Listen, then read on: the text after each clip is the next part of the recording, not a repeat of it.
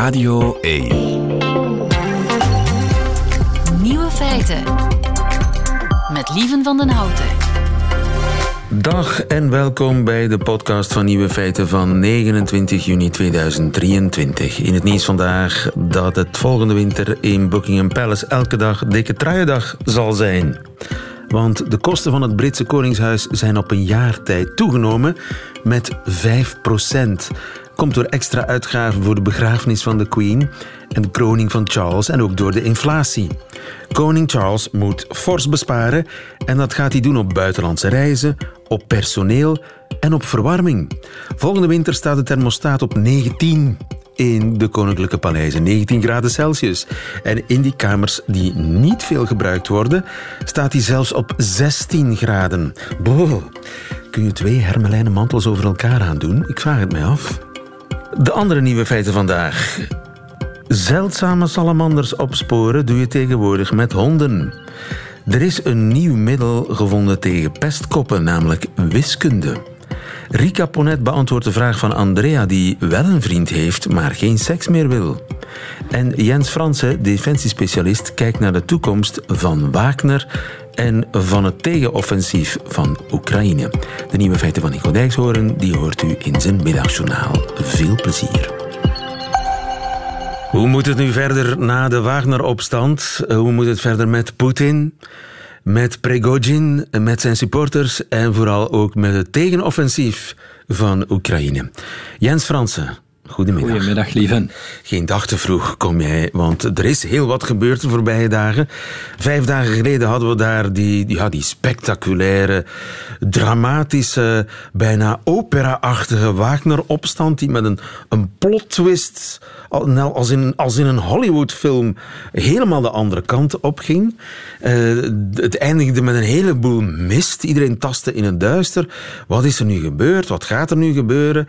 Veel meer vragen dan antwoorden. Uh, hoe zit het? Is de mist een beetje aan het optrekken? Voor een deel wel. Ehm, achteraf gezien blijkt het toch vooral een soort ja, foutgelopen contractonderhandeling geweest te zijn. Hè, tussen die Wagner-groep, ja, met die leider Prigozhin, die op een bepaald moment heel erg kwaad was en aan een aantal van zijn troepen dan heeft gezegd van kijk jongens, we gaan richting Moskou gaan optrekken om daar ja, om daar stennis te gaan maken, om daar te gaan klagen over het nieuwe contract. Want in principe moesten die Wagner-militieleden allemaal begin juli een contract tekenen en zouden die worden ingelijfd bij het Russische leger. En dat zag Prigozhin absoluut niet zitten, want dat zou het einde zijn van zijn privémilitie. En dan is alles beginnen ontrollen. Wat weten we vandaag? Prigozhin die zit op dit ogenblik in, uh, bij Minsk in uh, Wit-Rusland, een buurland van Rusland. Zit hij daar alleen? Een deel van zijn mensen ehm, is welkom. Hè? Dus eh, de Russische president Poetin heeft drie opties gegeven. Kijk, ofwel ga je met pensioen en dan kan je terug naar Rusland komen, of je tekent alsnog een contract bij het Russische ministerie van Defensie, of je trekt zelf ook naar Wit-Rusland. En we weten dat uh, als je een beetje de as zou nemen tussen de hoofdstad van eh, Wit-Rusland, Minsk en Kiev, ergens halverwege in Wit-Rusland, bij het dorpje, en je moet kijken dat ik het goed uitspreek, Asipovici. Dat is een dorpje van niks, waar een oude militaire basis was, een, uh, een raketbasis. Daar is Wit-Rusland op dit ogenblik die basis aan het opwerken, aan het inrichten, zodanig dat daar tot 8000 van die Wagner-strijders... Tot 8000? Ja, 8000, dat lijkt veel, maar natuurlijk, daar kan je niet zo heel veel mee doen. De vraag zal zijn, is kijk, gaan die 8000 ook allemaal daar naartoe of niet? Ja, en als ze daar zijn, wat gaan ze daar doen? Kaarten. De, uh, de Wit-Russische president Lukashenko heeft al gezegd wat ze daar gaan doen. Hè. Volgens Lukashenko behoren zij bij de beste strijders die er zijn op dit ogenblik wereldwijd.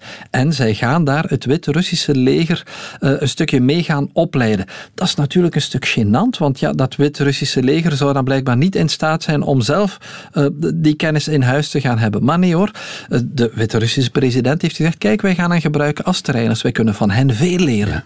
Dus dat is eigenlijk niet zo fijn nieuws voor, voor de NAVO. De, de, uh, ja en nee. Eigenlijk moet je zeggen dat Wagner, die toch een zeer doeltreffende privémilitie was, hè, die, uh, omdat ze een, een privé-militie was en daardoor sneller kon gaan opereren en een beetje van beide walletjes kon eten. Ze werd gefinancierd en ze kregen uh, materiële uh, hulpmiddelen van het Russische leger, maar kon, kon zelfs snel heel uh, gaan ageren. Die is een stukje uiteengevallen en in die zin is dat toch een troefkaart die zowel voor de Wagnergroep zelf als voor de Russische president Poetin eigenlijk nu op tafel ligt en die niet langer uitgespeeld kan worden. Ja, dus eh, hoe dan ook, uh, Prigozhin is verzwakt in deze, maar hij heeft de schade kunnen beperken. Vat ik denk dat aan, aan, Russische zijde iedereen verzwakt is. De, aan Russische zijde komt er geen enkele winnaar uit. De Wagnergroep is verdeeld, Prigozhin, ja, daarvan is niet duidelijk wat zijn toekomst is. Heeft hij nog een toekomst überhaupt? Moet hij naar Dubai gaan trekken binnen twee of drie jaar met, eh, met een grote zak geld? De Russische president Poetin is ja, niet in staat gebleken om dit zelf op te lossen. Uh, ja, er was grote paniek in Moskou. En de Wagnergroep zelf als, als, ja, als instrument is eigenlijk ook ontmanteld. Ja, intussen zouden in Moskou zuiveringen aan de gang zijn. Ja. Binnen het leger op zoek naar mensen die Prigozhin gesteund hebben ja. in zijn opstand. Want ik, ik, ik denk, een van de dingen. Ehm, we hebben vaak gekeken naar, naar die beelden van die opstand en die mensen die aan het oprukken waren. Maar even belangrijk was wat we niet hebben gezien. Waar waren de Russische bevelhebbers? Waar waren de Russische strijdkrachten die op een bepaald moment die kolonnen moesten tegenhouden? Voor alle duidelijkheid, dat was geen kolonne met tanks, met zware gepantserde voertuigen. Er gebeurde eigenlijk bijna niets. En vanzelfsprekend heeft de Russische president Poetin is hij nu aan het kijken, wat is hier gebeurd? Wat als Prigozhin werkelijk zwaar bewapend of zwaarder bewapend was doorgetrokken naar Moskou. Wie had mij hier beschermd op dit ogenblik? Hij voelt heel duidelijk dat er nu gezocht wordt naar zwarte schapen, dat gezocht wordt naar schuldigen. Hoe dit is kunnen gebeuren en wie wist wat. Ja, dus de Russen zijn zeer met zichzelf bezig op dit moment. Eh, kunnen de Oekraïners daarvan profiteren? Op lange termijn profiteren zij daar zeker van. Omdat uh, wat we al de voorbije, het voorbije jaar hebben gezien, uh, wat het grote gebrek is aan Russische zijde, is dat er geen eenheid in commando is. En dat heb je nodig als je een oorlog voert. Dat is er vandaag de dag nog veel minder dan dat dat er uh, tot vorige week was. Aan de andere kant moet je vaststellen, als je kijkt naar het, eh, de tactische opstellingen aan het front, zie je dat dat zomeroffensief, dat we daar eigenlijk heel erg weinig van zien. Als je dan kijkt naar de uitspraken van de Russische minister van Defensie, die zegt ja, maar we zijn nog het front aan het aftasten. Uh, het grote offensief is nog niet echt begonnen. Uh, het grote deel van dat westerse materieel en die in het, westerse, in het westen opgeleide eenheden zijn nog niet ingezet. Moet je dat toch met een korrel zout nemen? Want er zijn wel degelijk al verschillende aanvalsgolven geweest. Er zijn al Leopard 2 tanks ingezet en die zijn vernietigd. Er zijn al Bradley voertuigen ingezet en die zijn vernietigd. Als je kijkt naar het grondgebied dat Oekraïne heeft kunnen heroveren, dan moet je alleen maar vaststellen dat het wellicht niet zo loopt ja. zoals Oekraïne eigenlijk had gehoopt. En hoe komt dat? Hebben de Russen zich zeer diep ingegraven met meerdere loopgraven en, en ja, reeksen landmijnen en allerlei versperringen. Absoluut. Dus de Russen hebben aan de ene kant ze hebben het tactische voordeel dat het verdedigen altijd een stukje makkelijker is. De, de klassieke theorie zegt dat je met drie eenheden moet zijn om aan te vallen en eentje om te verdedigen. Maar iets wat wellicht een stuk nog niet voldoende belicht is, denk ik, is de rol van de gigantische mijnenvelden die eh, Rusland heeft aangelegd. Tot 200.000 vierkante meter. En dan moet je weten dat het gaat om een combinatie van anti-tankmijnen en anti-persoonsmijnen. En het probleem is, als je die door elkaar gaat gaan leggen, heb je ook verschillende manieren nodig om, om dat te gaan ontmijnen. En vroeger, de theorie zei van, kijk, je hebt de gewapende genie, bulldozers die gewapend zijn, je hebt tanks waar je een soort eg, maar dan aan de voorkant gaat hangen, waardoor je wel die mijnenvelden kan een stuk gaan ontmijnen. Maar vroeger kon je dat eigenlijk doen in een soort verrassingsaanval en dan kon je een bres maken. Natuurlijk, als je nu een grote tegenoffensief wil maken, heb je een bres nodig of heb je bressen nodig die vrij breed zijn. Maar wat zie je uit beelden op sociale media? Is dat Rusland die mijnenvelden ook nog eens controleert met drones.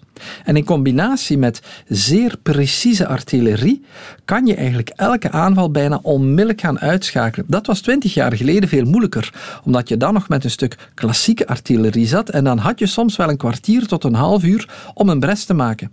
Vandaag de dag zie je dat als zo'n gepantserd voertuig, zo'n bulldozer komt oprijden, een drone neemt die bijna onmiddellijk in het vizier en dan kan je of met een schouder gelanceerde raket of met precisieartillerie kan je die gewapende genie er bijna onmiddellijk gaan uithalen. En je merkt dat het gewoon heel erg lastig is om bresten te maken. Dat ziet er zeer slecht uit eigenlijk, voor dat tegenoffensief. Nee, uh, je kan daar tegenover, uh, je kan daar maatregelen tegenover zetten. En Oekraïne vraagt je ook, je moet dan eigenlijk die gewapende genie, je moet dan zorgen dat die ook middelen hebben om die drones er te gaan uithalen. Of je moet, wat dan in het Engels heet, je moet counter-artillery hebben.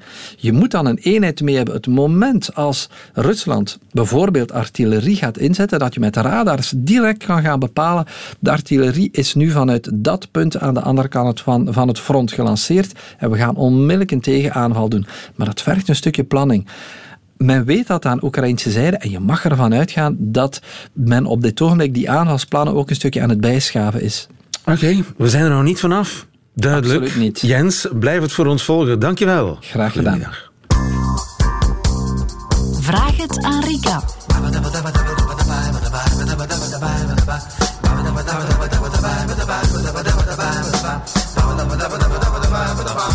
Andrea is een uh, vaste luisteraar van uh, Nieuwe Feiten. Ze is 65 en ze heeft een vraag voor Rika Ponet. Goedemiddag, Rika. Goedemiddag, lieve. Onze donderdagse relatiedeskundige. Andrea, ik zal haar brief voorlezen. Ja. Andrea schrijft, ik ben 65 en weduwe. Via lotgenoten heb ik een lieve man leren kennen, een weduwnaar. En ik ben in een relatie met hem gestapt. Ik voel me veilig en oké bij hem. We hebben een latrelatie en op dit moment, na vier jaar, is dit nog steeds oké. Ik vind hem echt heel lief, we hebben heel veel gemeenschappelijk en toch, ik voel me absoluut niet fysisch aangetrokken tot hem. En daarbij komt dat ik geen seks meer wil. Andrea. We knuffelen wel, maar vrijen niet. En weet je, voor mij is dat oké. Ik heb wel huidhonger, maar dat is echt voldoende. Ik ben seksueel altijd heel actief geweest, maar nu is het echt genoeg. Ik wil dat gedoe niet meer. Ik kan nog steeds iemand seksueel aantrekkelijk vinden, maar dat stopt heel snel als ik dan aan de seks zelf denk. Of het feit dat ik dan terug moet investeren in zijn leven, zijn familie, zijn kinderen, enzovoort. Mijn vriend aanvaardt dat ik geen seks wil. Hij vindt het wel spijtig, maar hij respecteert dat, wat ik zeer waardevol vind. Hij vindt waardevol wat er wel is tussen ons en uiteindelijk maakt hij als volwassen man zijn eigen keuzes. Of dat zo blijft, of onze relatie blijft, dat weet ik niet. Door het plotse overlijden van mijn tweede man heb ik het afgeleerd om naar de toekomst te kijken. Ik leef in het nu. Dat is er. En straks is er misschien. Waarom is een seksloze relatie een taboe? Heeft dat dan geen enkele kans op slagen? Waarom wordt er in elk programma altijd de nadruk op seks gelegd als verbindingsmiddel? Graag jouw visie. Kan een seksloze relatie slagen? Seksloos, maar niet knuffelloos en liefdeloos en met veel waardering en respect voor elkaar. Uiteindelijk is een relatie toch wat je als partners met elkaar in een eerlijke communicatie afspreekt, niet? Ben ik echt de enige in een seksloze, maar toch heel fijne relatie? Andrea doorbreekt een taboe. Er is wel al vaker over gesproken, hè, denk ik. En, ehm, maar het blijft inderdaad iets ehm, wat uh, we onder elkaar uh, moeilijk erkennen of toegeven als we in een relatie zitten. En... Het droge huwelijk, Ja. zoals dat dan in de volksmond heet, Ja. is niet, niet noodzakelijk een slecht huwelijk. Nee, absoluut niet. En ehm, eh, weet je, het gaat ook niet over ik vind iets goed of iets slecht. Het gaat erover, ja, ze, ze heeft het ook heel mooi aan. er wordt altijd de nadruk in programma's gelegd of als daarover gepraat wordt, seks als middel om tot verbinding te komen. En dat is natuurlijk wel heel essentieel. Niet zozeer dat je seks moet hebben om, om je verbonden te voelen, maar dat er wel een vorm van verbondenheid moet zijn. Dat zien wij telkens als het bij mensen seksueel uh, niet zo goed loopt en ze hebben daar wel een probleem mee. En dat is ook altijd mijn standpunt. Uh, als mensen hun seksualiteit problematiseren, dan uh, zit daaronder ook heel vaak of meestal een probleem met de verbinding in de relatie, met ja, het gevoel maar van hier lijkt het omgekeerde aan de hand. Ze prima verbindenis, een Dus prima relatie. Er is ook niets aan de hand dan. Het gaat erover, ja, wat zijn zo de pijlers van een relatie? Je hebt zorg voor elkaar, eh, gehechtheid en dan heb je inderdaad seksualiteit, maar dat is veel breder dan penetratieseks. Dat gaat over intimiteit in de meest brede zin van het woord. Ja, ik las onlangs eh, de Nederlandse seksuoloog eh, die volgens mij overleden is, die het Van over, Laan, ja, Ja. fantastisch. die het ja. over piven had. Ja, penis en vagina. Penis in vagina, piven. Ja, pe- penis en vagina's. Eh, En dat dat voor heel veel mensen Ja. de definitie is van seksualiteit, maar dat dat eh, iets uit de jaren stilletjes is. ja, een schitterend boek trouwens, Leven. Echt een aanrader. Ik vind dat dat basiskennis zou moeten zijn bij iedereen. Ellen Laan, hè? Ja, echt een aanrader. En Rick van Lunzen. En Rick van Lunzen. Ja. Ehm, ik heb er geen procent op, maar ik vind dat eh, dit echt... Maar goed, eh, we hadden het over ja. de seksuele relatie. Ja, dat kan uiteraard. Wa- Wat mij opviel in de brief van Andrea is, ik heb eh, j'ai déjà donné, ik heb mijn, Ja. ze, ze lijkt, ze voelt zichzelf seksueel gepensioneerd. Kan dat, dat je op pensioen gaat? Dat het eigenlijk- Ehm, dat het- ja, het, is ehm, mooi geweest, het, is, het was passioneel, het was vuurwerk. Zeker in- there, dan that, het hoeft niet meer. Zeker in, 65. eh, ja, in lange relaties zie je dat wel. hè, dat mensen eh, een aantal fases doorlopen zijn en dan op een bepaald moment dat die behoefte weg is en men een vorm van maatjesliefde heeft. Hè, dat er dus inderdaad veel zorg is voor elkaar, een diepe vorm van gehechtheid, intimiteit, aanraken. En dan is dat, ehm, eh, is dat ook verbindend. En want dat is uiteindelijk, ja, waarom zijn mensen samen in langdurige relaties? Dat is iets anders dan seks die gaat over lust. In langdurige relaties ben je samen omdat je, ja, je wil een vorm van erkenning, gezien worden, eh, gewaardeerd worden. Dat zijn eigenlijk de diepere behoeftes waarom mensen in langdurige relaties investeren. En eh, uiteraard komt dat op veel manieren tot stand die seksloos zijn. Dat hoeft zeker niet alleen via seksualiteit Ja. te gebeuren. Het omgekeerde is trouwens ook waar. Je hebt relaties waar er nog veel sprake van seks is, maar waar er eigenlijk ehm, heel weinig afstemming is of heel weinig verbinding is en waar mensen ook helemaal niet zo gelukkig zijn. Ja. Dus, Nu, ehm, dit is geen langdurige relatie. ja, en daar zit toch wel volgens mij een beetje een knoop als ik dat zo hoor. Hè. Ze heeft andere relaties gehad waar ze heel gelukkig in was. Ze is gelukkig met deze man. Maar uit haar afwijzen van seksualiteit, want ze verbindt het er ook direct mee als ik seks, ehm, geïnteresseerd ben seksueel in iemand, het gedoe op zich, maar ook, ik heb dan direct het gevoel dat ik moet echt gaan investeren in iemand die leren kennen. Volgens mij is met, bij haar seks toch ook nog altijd wel verbonden met een totale overgave en een totale investering in het samen En zijn. een klus, heb ik En het een idee. klus, maar ook je terug heel kwetsbaar maken voor verlies. En ik vermoed dat wat zij meegemaakt heeft, het eh, heel plots overlijden, ze zegt het, van haar vorige partner, ehm, dat zien wij vaak ook wel op latere leeftijd, dat mensen zich daar eigenlijk een stukje gaan tegen beschermen. Hè. Ehm, eh, ik eh, hoorde recent iemand die zei, ja, ik heb altijd poezen gehad, die vrouw is nu in de tachtig, ik neem geen kat meer. Weet je waarom? Het verdriet als die poes sterft, dat is zo groot, ik zie daar zo van af. Je kan, je kan dat nu belachelijk vinden als vergelijking, maar dat is eigenlijk net hetzelfde. Ik neem geen poes meer. Ik zie heel graag poezen, maar het doet veel te veel pijn en ik kan dat eigenlijk niet meer aan. Opnieuw dat verdriet moeten verwerken. Ze wil eigenlijk een soort eh, halfvolle relatie. Ja, en dat is een beetje wat ik hier als gevoel bij Af, heb. afgeroomde melk, eh halfvolle melk. zichzelf wat beschermen zo. Ik wil nog wel een aantal leuke kanten van wat een relatie is, maar terzelfde tijd wil ik mezelf toch ook een stukje beschermen tegen het eh, ja, me volledig geven of volledig engageren. Er En is niets fouts mee. niet- bedoel, ja, het- ja, kan verstandig zijn. wie ben ik om daarover te oordelen? Ik denk ook niet dat dat een rationele keuze is. Ik denk dat dat iets is wat mensen doen omdat ze inderdaad van zichzelf inschatten. Mocht mij nu dit vandaag opnieuw overkomen, ik kan dat niet meer aan. Dat is zo ingrijpend, dat heeft mij zoveel ehm, gekost om daar bovenop te geraken, eh, dat ik eigenlijk mezelf daar een stukje tegen bescherm. Maar wel nog altijd graag relationeel ben. En, uh, en zoals ze ook zegt, het is een volwassen man. Als hij zich daar goed bij voelt. Um, het klinkt alsof. Ja, uh, mocht hij beslissen, ja, maar dan niet voor mij, dat ze dat ook oké zou vinden. Dat ze, dat ze het ook accepteert, ja. Uh, en misschien zit haar keuze dan in, uh, in, voor iemand waar ze zich fysiek niet toe aangetrokken voelt, ook daarin. Hè.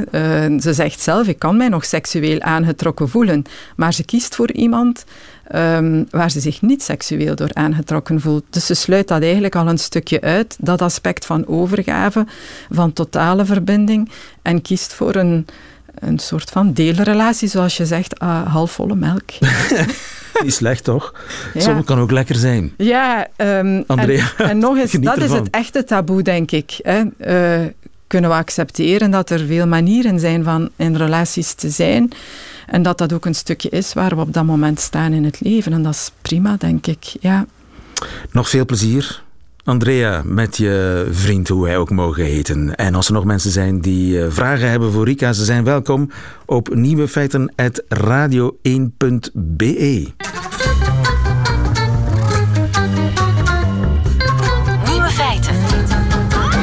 Er is een nieuw middel gevonden tegen hardnekkige pestkoppen. En dat middel heet wiskunde. Pedro de Bruikere, goedemiddag. Een goedemiddag, lieve. Van Leerpunt, het uh, onafhankelijke kenniscentrum voor uh, onderwijs. Het zijn uh, wiskundigen in Amerika die hebben onderzocht of wiskunde pesters kan stoppen. Over, over welke wiskunde hebben we het dan? Het gaat over de speltheorie. Speltheorie. Is dat, dat is een soort stratego? Uh, daar kan je, je, je, valt het op die manier wel goed samen. In feite zoekt men in de speltheorie, al, al meer dan 60 jaar, naar manieren om interacties te gaan bekijken. Uh, ja, als bijvoorbeeld onderhandelingen, ja, hoe ga je je best gaan gedragen om op die manier ervoor te zorgen dat uh, ja, iedereen er het beste uitkomt. Ja, ja, dus inschatten wat de ander wil, wat de ander weet, wat de ander zal doen. En daar en ook gebruik van hoe reageren. Ja. ja, ook vooral welke tegenzetten zijn belangrijk. Een soort schaken op wetenschappelijk niveau. Ja. En uh, wat hebben die wiskundigen nu ontdekt in verband met pestkoppen? Wel, het gaat over situaties waarbij dat er één persoon, ze noemen die de afperser, maar dat kan dus een collega zijn die u, u pest, of een, een medeleerling die u pest, of iemand die in een dominante positie zit, en die in feite constant dingen van jou vraagt. En hoe ga je dan als slachtoffer reageren dat je toch een faire kans krijgt? En dan komen ze op uh, wel iets dat ik, ik woon in Gent, dat uh, de Gentenaars al jaren zeggen, niet plooien. Namelijk niet plooien. Oké, het is nu wetenschappelijk niet plooien. Ja, voilà. ik bedoel, het is duidelijk. Want wat merk je van zodra dat de, de, degene die gepest wordt, of diegene die in een ja, in een onderdanige positie zit, van zodra dat hij maar een kleine toegeving doet, dan zal de pester of de dominante persoon ja, daar echt misbruik van maken. Terwijl ze merkten, en ze hebben niet enkel gekeken naar berekening, ze hebben ook gekeken dan naar onderzoek waarin dat dit toegepast werd, dat hoe onbuigzamer, hoe standvastiger je gedraagt, hoe meer kans is dat je op een, ja, dat de, de pester gaat plooien en dat die dan jou een veel fairer, veel eerlijker kans gaat geven. Wauw, dus uh, in, concreet voorbeeld. Uh, je, je, wordt voortdurend, uh, stel je, bent, je zit op school en er is iemand die voortdurend allerlei beledigingen naar je roept en je uitdaagt. Dan moet je eigenlijk gewoon stoïcijns blijven en doen alsof je het niet hoort. Ja, en, en dat weten we in feite ook al een stukje uit een andere tak van de wetenschap, vanuit de psychologie, dat negeren een, een, een, goeie, een goed middel kan zijn om negatief gedrag te doen uitsterven. Uh, opgelet. Daarvan weten we ook uit die tak van de wetenschap dat het negatieve gedrag eerst nog wel eventjes kan toenemen. En als je dan toch al eraan toegeeft, ja, dan leer je gewoon dat ze beter uh, hun best moeten doen en je beledigen. Maar het klopt. In feite moet je vooral zorgen, wat de onderzoekers noemen een bending, dat je stand houdt en dat je je niet, uh, ja, niet gaat toegeven omdat je daarna een vogel voor de kat wordt. Ah ja. Als je dat dan verplaatst naar een situatie op het werk bijvoorbeeld. Er is een baas die allerlei uh, enorme onmogelijke eisen stelt. Uh, het punt is dan om te doen alsof je het gaat uitvoeren, maar eigenlijk niks doen. Nee, ik denk dat het, als we gaan kijken hier, dat je in feite ook gaat zeggen van sorry, dit is te veel, dit kan niet. En dan ga je door dat standpunt in te nemen, volgens de wiskundigen voor alle duidelijkheid in deze, dan ga je echt in een situatie komen dat ander moet nadenken, verplicht wordt om uh, een meer eerlijke balans te gaan veroorzaken. Voor ervoor te zorgen dat je een meer faire kans krijgt. Terwijl dat als je dat niet doet, de kans heel groot is dat je steeds meer werk zal krijgen. Ja. Dus zodra je, laten we zeggen, ingaat op de voorstellen van de afperser, zoals dat in dit geval heet, hoe groter de kans dat je een nog meer slachtoffer zal worden van diezelfde afperser. Volgens deze wiskundigen in de speltheorie, ja. De wetenschap beweert niet pluien, eigenlijk. Daar komt het op neer. Pedro de Bruiker, goedemiddag. Goedemiddag. Nieuwe feiten. In Engeland gebruiken ze tegenwoordig speurhonden om de zeldzame kamsalamander op te sporen. Dominique Verbelen, goedemiddag. Hey, hallo, goedemiddag. Je bent van Natuurpunt. Het zijn eh, onderzoekers van de Universiteit van Salford in Engeland die hebben vastgesteld dat ook speurhonden kunnen helpen om de kamsalamander op te sporen. Maar waarom zou je die willen opsporen, die kamsalamander? Goh, de kamsalamander is eigenlijk een, een vrij zeldzame soort. Die staat op de rode lijst van amfibieën en reptielen van Vlaanderen in de categorie kwetsbaar. En een keertje als je als soort op een rode lijst staat, dan weet je eigenlijk dat je in slechte papieren zit. Om die soort te kunnen helpen, om die maximaal te kunnen beschermen, moet je uiteraard in, eerste, in de eerste instantie weten waar die voorkomt. Wat de uh, vereisten zijn van die, die die soort stelt aan haar leefgebied. Dus weten waar ze zit is stap 1 bij elke efficiënte bescherming. Ja, en verschuilt hij zich goed? Um, ja, eigenlijk wel. Want amfibieën hebben een beetje een, uh, een dubbel leven. In die zin dat ze het merendeel van hun tijd aan land zich bevinden. En dat is dan vaak in uh, um, holtes uh, van muizen, muizengangetjes. Of in het wortelgestel van bomen of onder een houtmijt. Dus dan in die periode is het echt wel moeilijk om kamsalamanders op te speuren. Wanneer ze in het water zitten om zich voort te planten, dan wordt het iets makkelijker en kan je gaan werken met bijvoorbeeld fuiken waar ze zich makkelijk laten invangen. Maar het merendeel van de tijd, dus de tijd dat ze aan land zitten, is het echt wel uh, ja, niet voor de hand liggende taak om kamsalamanders in kaart te brengen. Ja, en, en dus ze stoppen zich echt diep weg onder de grond. Ja, en ze zijn bovendien ook nog um, vooral nachtactief. Dus ze stoppen zich weg onder de grond uh, om uitdroging te gaan um, vermijden. Het zijn uh, koudbloedige dieren, dus die hebben een beetje de, de, de omgevingstemperatuur. Niet zoals de mensen die warmbloedig zijn en voortdurend 37 graden zijn. Maar als zij zich, vooral bij deze zomerse droge temperaturen, voortdurend bovengronds zouden uh, bevinden in de zon, dan zouden die veel te snel het risico lopen om uit te drogen. Dus een beetje een, een verdedigingsmechanisme om zich goed te verstoppen op diepere, vochtige plaatsen. Ja, en nu blijkt dus dat honden te trainen zijn om die diertjes op, uh, verspreiden zij bepaalde geuren. Wel, uh, ja. Uh, anders zouden die honden dat niet kunnen gaan opspeuren. Dat zijn geuren die uh, voor jou en mij niet waarneembaar zijn. Maar honden, en dat is algemeen best wel geweten, zijn zodanig sterk in het achterhalen, onthouden, detecteren van geuren, dat je die eigenlijk bij manier van spreken op alles kan gaan trainen. Of het nu is op drugs of op illegale ivoorten, het maakt niet uit. Een goede trainer kan een goede hond trainen op heel erg veel geuren. Ook op kamsalamander. Uh, zijn kamsalamanders in staat om bouwprojecten stil te leggen?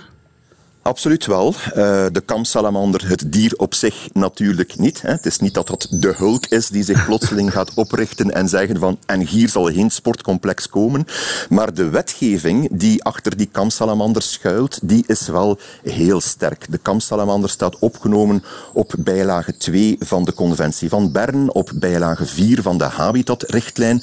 Zonder te technisch te worden, dat zijn uh, zeker die habitatrichtlijn, dat zijn Europese wetgevingen die uh, bepalen dat wanneer zo'n bijlagesoort van de habitatrichtlijn ergens voorkomt, dat alle vergunningsplichtige activiteiten die zich in dat leefgebied van de kampsalamander uh, zouden voordoen, dat die moeten afgetoetst worden uh, aan een belangrijk criterium zijnde, zal dat nieuw bouwproject een significante negatieve impact hebben op de kwaliteit van het leefgebied van die kampsalamander. En er zijn bijvoorbeeld al menige projecten bijvoorbeeld het traject van hoge, eh, hoge snelheidstreinen, moeten verlegd worden omwille van het feit dat het landentraject een habitatrichtlijnsoort voortkwam. Ah ja, het spoor ligt uiteindelijk elders omdat er een salamander zat. Absoluut, absoluut. Dus de, onderschat de macht van habitatrichtlijn niet.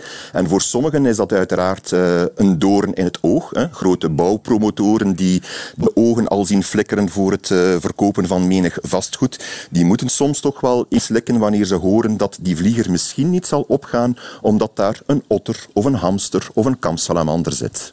Maar kun je die salamander niet verplaatsen? Ja, kan je dat bout project niet verplaatsen of uitstellen of afgelasten.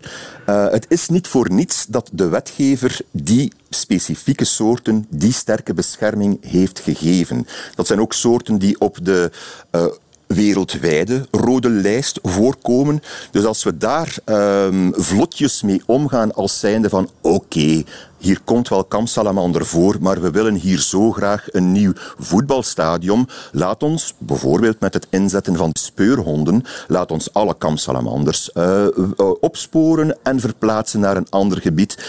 Ja, dat is wel een beetje uh, een loopje nemen met hoe natuur in zijn werk zit. Mocht alles zo eenvoudig zijn dat alles vervangbaar en verplaatsbaar is, um, ja, dan, dan, dan zouden we niet met zoveel soorten op de rode lijst zitten. De kampsalamander salamander is een soort die hoge eisen aan haar leefgebied stelt. Er moet voldoende geschikt landhabitat zijn. Er moeten voldoende geschikte voortplantingslocaties, dus poelen, zijn.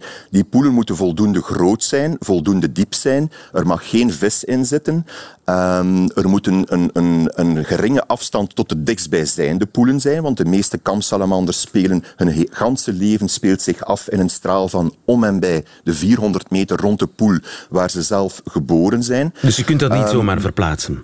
Dat, je kan uh... dat niet zomaar verplaatsen. En die, die, die veelheid aan, uh, uh, aan eisen die die soort aan haar leefgebied stelt, die is niet overal aanwezig. Was het maar zo, dan was de kamsalamander geen zeldzame rode lijstsoort en hoefden we daar geen extra aandacht aan te besteden. Maar het is niet zo. En de soort is met reden op al die um, rode lijsten en op al die richtlijnen en conventies terechtgekomen. Ja. Laat ons daar zorg van dragen en laat ons dank u zeggen aan Europa omwille van het feit dat die sterke juridische bescherming voor soorten die in moeilijke papieren zitten er is en ook afdwingbaar is. Ja. In den beginnen lachten menige projectcoördinatoren daar wel eens mee of bouwpromotoren van och, jongens, met jullie kampsalamander, zo'n vaart zal het wel niet lopen. Maar die tijd is echt wel voorbij. Natuurherstel, natuurbehoud staat op um, de beleidsagenda. Je ziet dat nu ook met de discussie rond de natuurherstelwet, die menige deining veroorzaakt in de Europese Commissie. Wij zijn daar blij om. We zijn uiteraard ook wat triest dat zoveel bescherming nodig is. Hè. Het zou leuker zijn mocht, uh, mocht de natuur in een gunstige staat van instandhouding zijn en wij ons daar geen zorgen moeten over maken. Maar het is niet zo. Dominique Verbelen, dankjewel. Goedemiddag. Graag gedaan. Radio 1. Nieuwe feiten. En dat waren meteen de nieuwe feiten van vandaag, donderdag 29 juni 2023. Alleen die van Nico Dijkshoorn die krijgt u nu in zijn middagjournaal. Nieuwe feiten. Middagjournaal.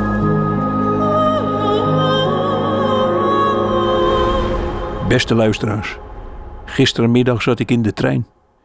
Eerste klas, want ik ben allergisch voor mensen. Vooral het geluid dat zij maken uit hun bange mondjes. Bang vooral voor de gesprekken met hun kind van acht maanden oud. Kijk dan, kijk dan nou zeg, wat is dat nou? Ja, ja, dat is een koe. Ja, hè, een koe. Wat een rare koe is dat, hè? Kijk dan die koe. Die koe die vindt jou heel lief. Zwaai maar naar de koe. Gaan we het aan papa vanavond vertellen dat we een koe hebben gezien? Ik bemoeide mij meestal met zo'n gesprek. Ik zat tegenover de moeder en het kind. En ik wachtte op de vraag die zeker ging komen. De moeder hield haar kind vlak voor het raam. En zij vroeg: En wat zegt een koe? Boe, zei ik. Dat werd ruzie. Ze legde me uit dat het erg kinderachtig was. En dat als ik zelf kinderen had, ik wel anders zou reageren. Ik moest mij schamen. Ze keek me aan, wat ik daarop te zeggen had. Boe, zei ik. Vandaar dus dat reizen in de eerste klas. Nederlanders betalen graag 7 euro voor een zak friet of een pannenkoek Nutella. Maar 2 euro meer voor een kaartje in de trein, dat zien ze als diefstal. Maar goed, luisteraars. Gisteren reed ik richting Den Haag en opeens begon vlak achter mij een vrouw te telefoneren. Het was alsof ik bij haar op schoot zat en samen met haar naar de koetjes keek, zo hard sprak zij. Van Leiden tot Den Haag, ongeveer twintig minuten lang, ratelde ze maar door. Ze zei: Nee, nee, natuurlijk begrijp ik dat, Anja. Ziek is ziek en je moet ook gewoon vooral goed uitzieken. Daar geven we je alle ruimte voor en dat kan gewoon gebeuren, Anja. Je derde burn-out in een half jaar. Maar we laten het helemaal bij jou. Forceer helemaal niets. We gaan jou met z'n allen helpen om weer zo snel mogelijk in onze kantoortuin te zitten. In Den Haag wist ik alles over Anja. Ze had voetschimmel. Ze sliep met een urn vol met as van haar vader tegen haar wang. Had een hond die ook een burn-out had. En ze ging proberen of het hielp als ze zelf ansichtkaarten ging schilderen. In Den Haag wachtte ik samen met de telefonerende vrouw bij de deur van de trein. Ze keek mij tijdens het bellen even kort aan. Opeens hield ik mijn mond vlak voor haar telefoon en ik zei: Hallo Anja, wat zegt een koe? Neem er gerust een half jaar de tijd voor hoor, het antwoord.